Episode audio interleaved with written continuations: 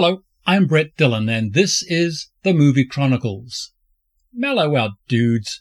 For today, we are doing a little continent hopping in 2013.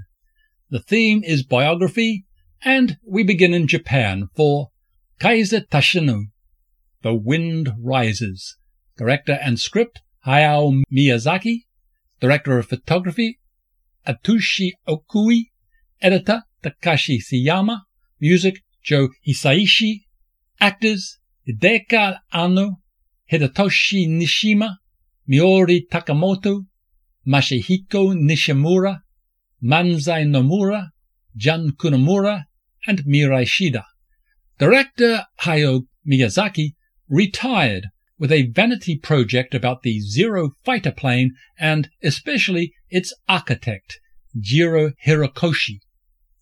Hayao is interested in set pieces like the earthquake and the fire, which is an interesting take as he presents Jiro as being barely impacted by historical events like the Great Depression, by politics. His political focus is on Japan gaining the industrial knowledge of the West, or what his design will be used for. He only cares about designing a great plane. By sculpting these things out of the narrative, Hayao has been accused of whitewashing Japanese aggression and Japanese World War II atrocities. In his defense, he has taken this narrative position to concentrate on the romance of Jiro with his wife and the design problems he had to overcome. There was a way to bring these things into the picture which would have given a more nuanced view of Jiro, Hayao didn't manage to find this way, and so Jiro becomes a lifeless lump at the center of this story. Of interest, there is a short sequence where Jiro is wanted by the secret police. We never find out why. The sequence seems to exist only for the scene where the company owner tells Jiro the company will protect him for as long as he works for the company. The company seems to shield Jiro from the economy, from the politics of the times, and from interaction with the rest of the nation. Hayao presents him as dedicated to the project, but was he really a dedicated company man? The film started as a manga Hayao published from 2009 to 10. He wanted to tell the tale of Jiro Horikoshi, but he also incorporated elements of Tatsuo Hori's novel The Wind Has Risen, first published in 1937. The manga took the story up to 1935. After the success of Ponyo, 2008, producer Toshio Suzuki suggested that The Wind Rises be Hayao's next project. Hayao was opposed, but changed his mind when a staff member disagreed with his stand by saying children should be allowed to be exposed to subjects they are not familiar with. Critics were favorable. David Ehrlich wrote penetratingly, while initially jarring, Miyazaki's unapologetic deviations from fact help The Wind Rises to transcend the linearity of its expected structure. The film eventually revealing itself to be less of a biopic than it is a devastatingly honest lament for the corruption of beauty and how invariably pathetic the human response to that loss must be. Miyazaki's films are often preoccupied with absence, the value of things left behind, and how the ghosts of beautiful things are traced onto our memories like the shadows of objects outlined by a nuclear flash. Director Hayao Miyazaki was born on January 5, 1941 in Tokyo, Japan.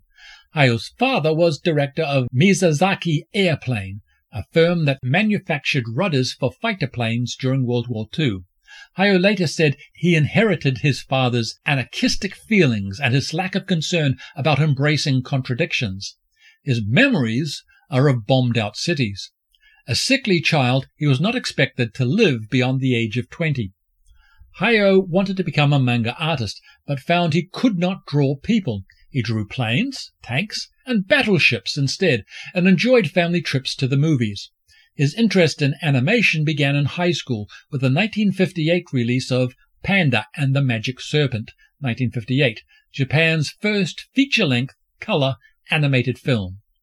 Hayao went from high school to Gakushuin University and he graduated in 1963 with degrees in political science and economics. That same year, he was hired by Toei Animation as an in-between artist. And if you're thinking, what a waste of a degree, by 1964 he had become chief secretary of Toei's labor union. Although I have to admit I doubt the efficacy of a company-controlled union.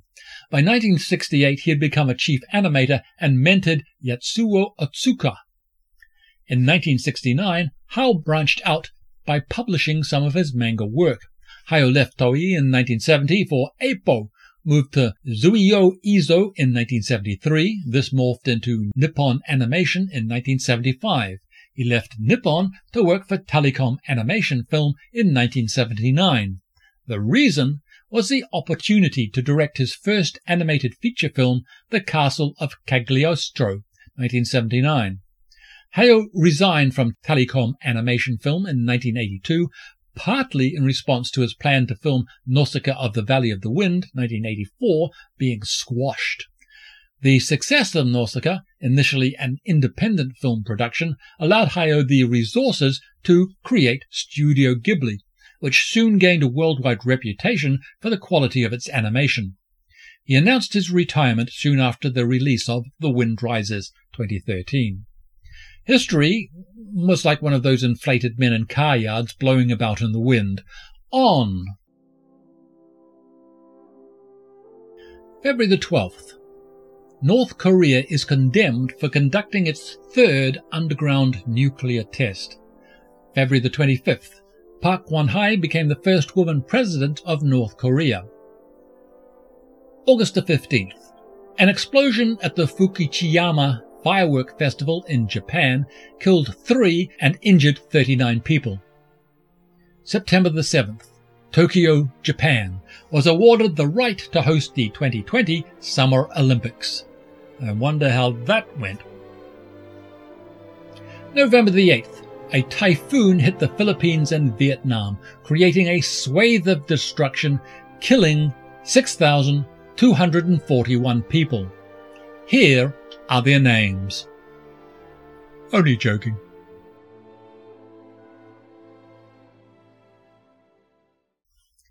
The Beatles encounter life in translation in Vivir es fácil con los ojos cerrados. Living is easy with eyes closed. Director and script Fernando Trueba. Director of Photography Daniel Villar, Editor Marta Velasco, Music Pat Metheny, Actors Javier Camara, Natalia de Molina, Francisca Coloma, Ramon Fonseca, Jorge Sanz, and Adriana Gil. This film is far cleverer than it deserves to be.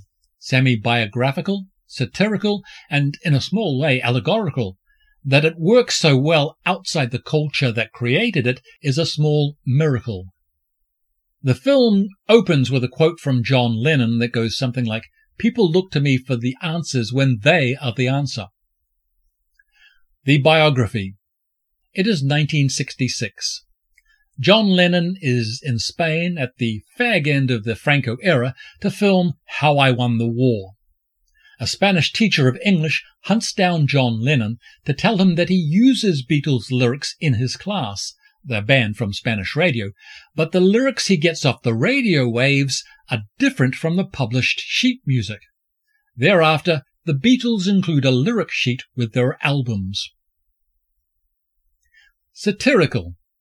The teacher picks up two hitchhikers, a 20 year old pregnant girl fleeing a baby farm and a 16 year old boy fleeing from his Franco loving dad. They make friends with the barman and his handicapped son while they search for John Lennon. They also have to cope with an unintelligible hotel keeper. The Spain we see is one that only works because of little acts of rebellion. Allegorical. The tomato farmers represent fascism. Brutal, stupid, ruling through fear, and ultimately powerless. As the teacher says, always keep your dignity. The fascists try to take this dignity, which leads to the petty acts of rebellion. The teacher is the intelligentsia. The 20 year old is only a baby factory in fascist ideology. The 16 year old is the coming generation who must cope with the fall of Franco without having developed the skill set to do so. The hotel keeper represents regionalism in Spain. One region cannot understand another. The barkeep represents the Spanish concept of community, and his son the state of Spain, handicapped by fascism.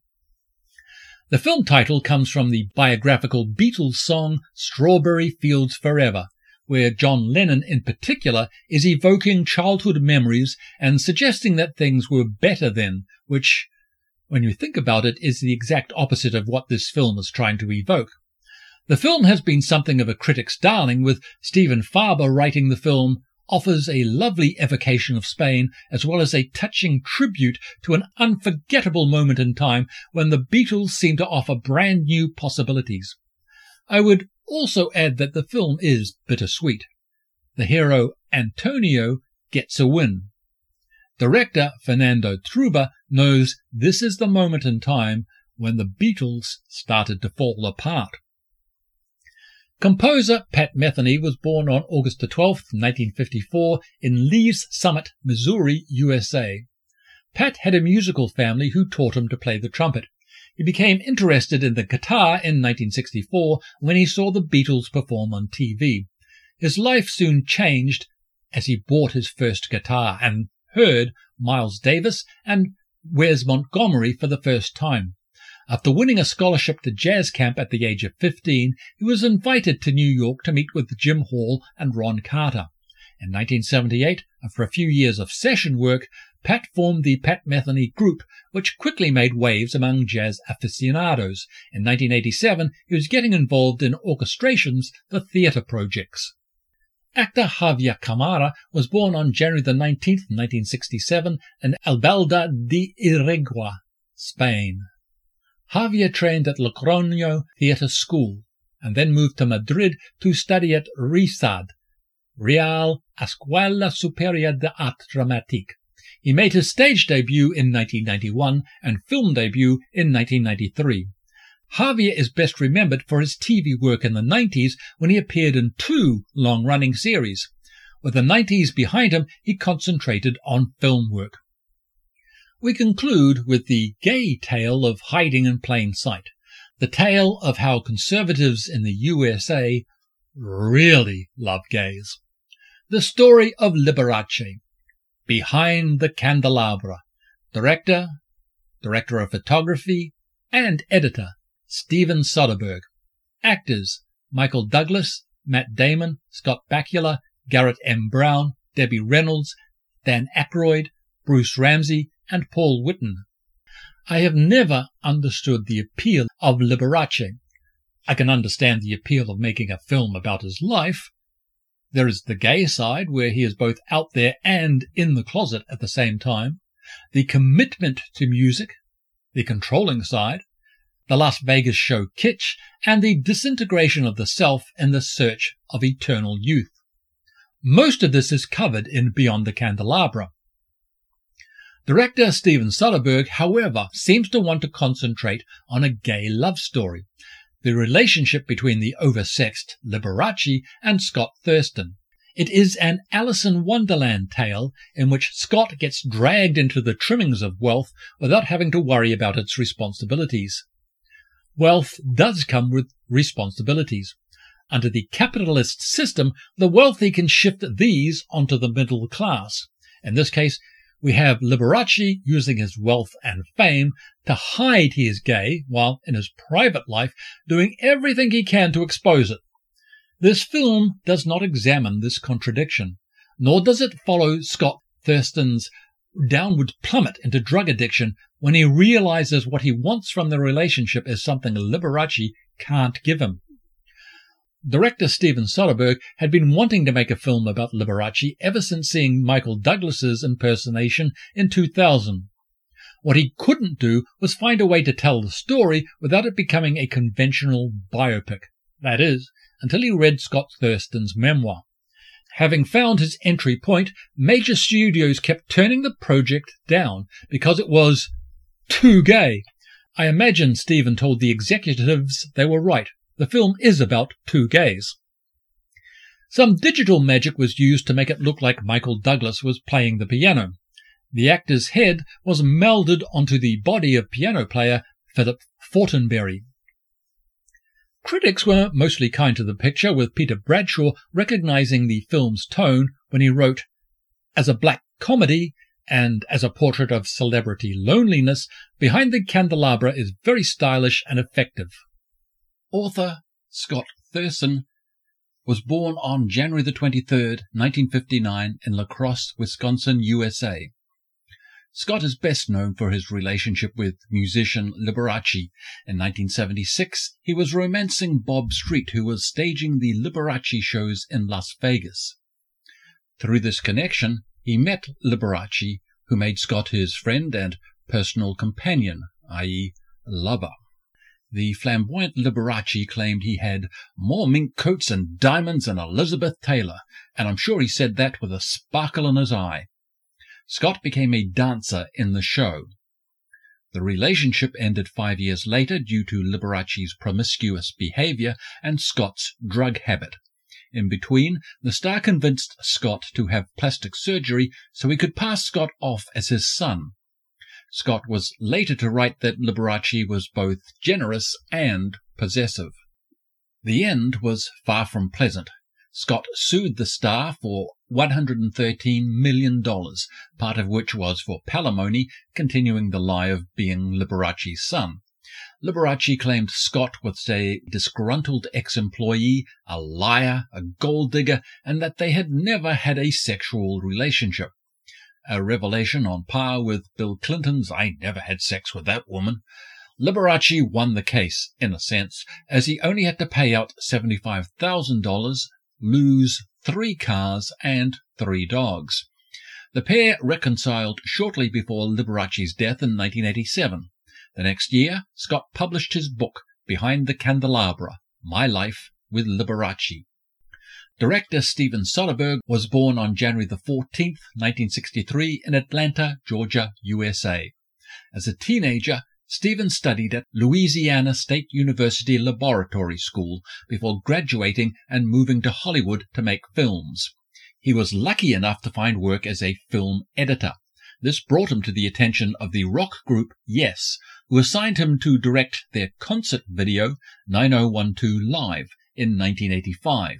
He got two Grammy nominations for that work.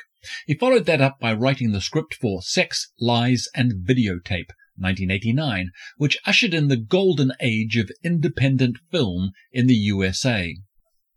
His output over the next decade did not live up to the hype.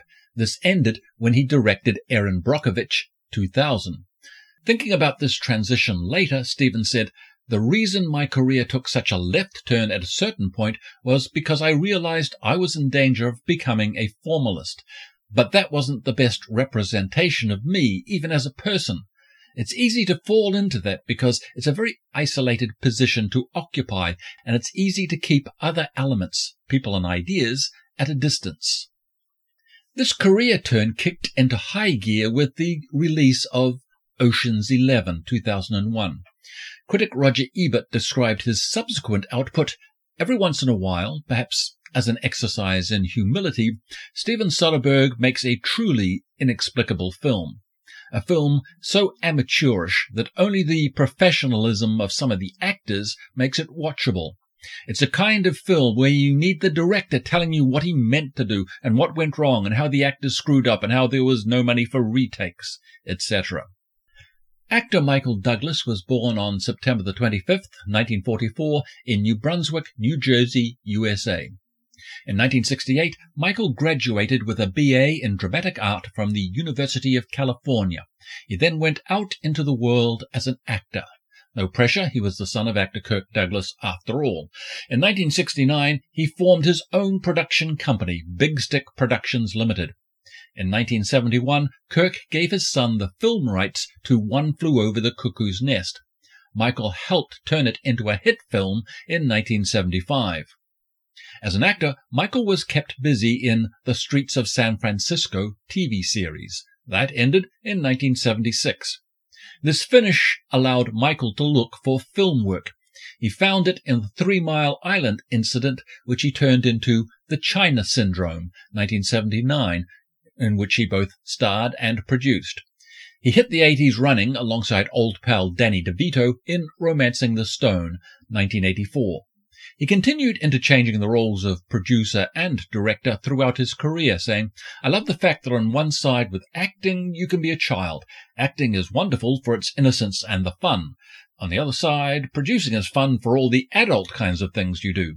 You deal in business, you deal with the creative forces, I think if you can remember the reason you got involved with it in the first place and try to keep that impulsive, instinctive feeling even when you're being beaten down or exhausted or waylaid, you'll be successful. Actor Rob Lowe was born on March the 17th, 1964 in Charlottesville, Virginia, USA. Rob lost the hearing in one ear while a toddler due to undiagnosed mumps. He began his professional career at the age of 12 by phoning every theatre in his district to find one that needed a child actor. In 1979, he took his first TV role. Rob's film breakthrough came with The Outsiders, 1984. The movie offers rolled in, until that 1988 speed bump in his career.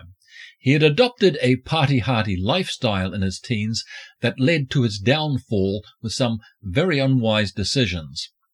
By 1990, the seriousness of his position finally sank into the haze, and he signed himself up for an alcohol rehabilitation program to rehabilitate his career. This has turned his life around, but it was a slow and steady climb back into the limelight. Death rode side saddle to the apocalypse. On. January the 15th. Nagisa Oshima, the Japanese director, born 1932. February the 18th, Chieko Honda, the Japanese actor, born 1963. September the 2nd, Makoto Moroi, the Japanese composer, born 1927. Next episode takes us to France in 1898. It was the best of times. It was the worst of times. Put on your sailor suit and try out your naughtiest French accent. Available now, Movie Chronicles 2020. Buy from your nearest e-store now. Now? Now! What are you waiting for? Don't forget to become a Patreon or Buzzsprout supporter before all the pod people go to seed. And next week, remember, Oh, I do like to be beside the seaside. I do like to be beside the sea.